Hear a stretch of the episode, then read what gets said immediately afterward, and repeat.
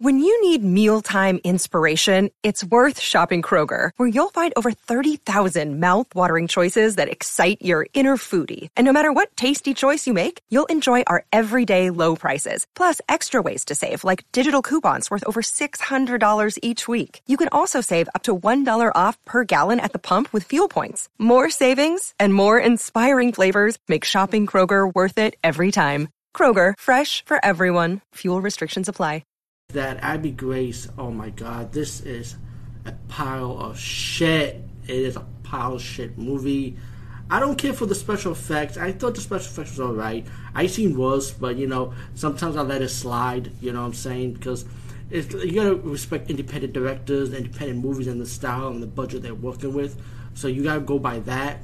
So the special effects did not bother me. Okay, so I'll let that slide. It's just the way the movie is set up. It was just so stupid. Oh my god, you got a sister who has to take care of her brother, who he doesn't like to go outside the house. You know, he he kind of like let his sister do everything pretty much. One day, the sister's dog. By the way, I do like the dog in this movie. I think the coolest thing about this movie was the fucking dog. And I'm not a dog lover or nothing, but this dog was awesome dog, man. I just think it's a cool dog. If I want to get a dog, I, I want a dog like this to protect my apartment in the hood, you know. But besides that, this dog found a box, give it to the lady, and she, it's like a bracelet. It comes out. She got a bracelet from the box, and you know the bracelet is owned by um, this ghost girl named Abby, right? And Abby do have an origin story. Um, there is a twist with her, you know, and, and the origin and the twist of the story is so stupid too. It's like, really, what the fuck, you know?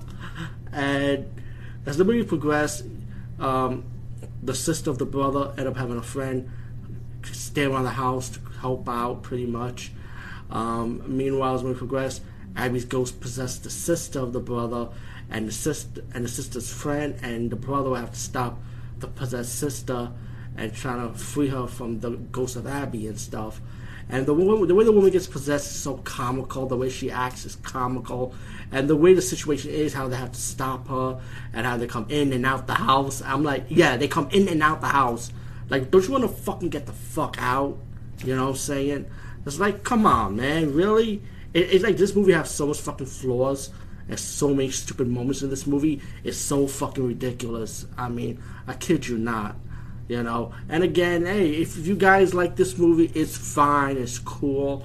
Me, I wasn't feeling it. It's a pile of shit.